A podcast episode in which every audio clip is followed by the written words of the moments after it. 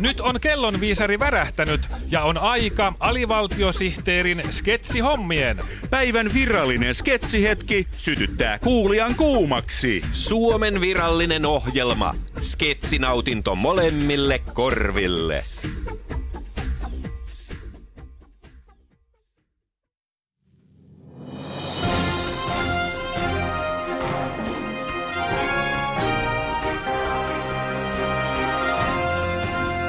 Iloilman uutisia on teeskentelyä, joten vielä yksi uutiskerros toisellekin jalalle. Aiheitamme tänään ovat muun muassa Venäjän ongelmallisin tsaari jälleen ajankohtainen.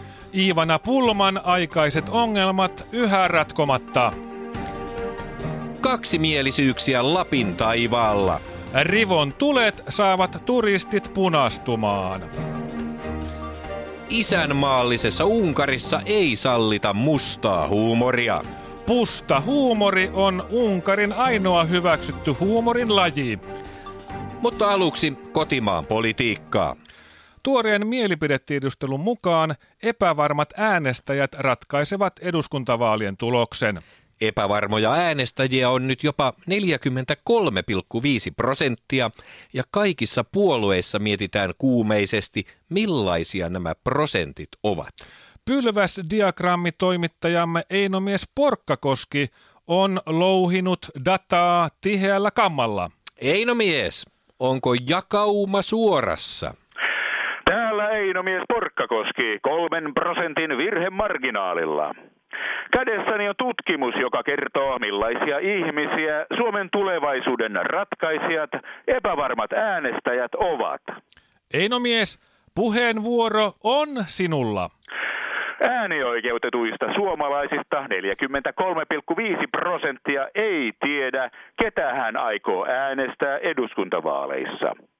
Näistä epävarmoista äänestäjistä 50 prosenttia ei tiedä, onko hänen äänestämänsä ehdokkaan numero yli vai alle 100. Kiinnostavaa. Anna mennä, Eino mies. 15 prosenttia epävarmoista äänestäjistä ei tiedä, pitäisikö aamulla laittaa jalkaan pitkät vai lyhyet kalsarit. 24 prosenttia epävarmoista äänestäjistä ei ole varma siitä, mitä ulkomaalaiset hänestä ajattelevat. Kiehtovaa.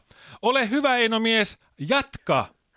31 prosenttia epävarmoista äänestäjistä tuntee käsiensä hikoilevan ennen julkisia esiintymisiä, kuten historiallisen esitelmän pitämistä, matkalipun ostamista bussissa ja kerrosnappulan painamista, kun hississä on muita ihmisiä. Erityisen kiinnostavaa on se, että 12 prosenttia näistä epävarmoista äänestäjistä, jotka ratkaisevat eduskuntavaalien tuloksen, jännittää joka aamu sitä, että törmää kadulla entiseen parturiinsa. Minä kuljen nykyään eri reittiä kuin ex-parturini, joten tuo ei ole minulle enää ongelma. 29 prosenttia epävarmoista äänestäjistä epäröi kertoa valtion talouden leikkauslistojaan ensitreffeillä. Ja peräti 9 prosenttia on epävarma siitä, onko soveliasta mennä ensitreffeillä yhdessä äänestyskoppiin.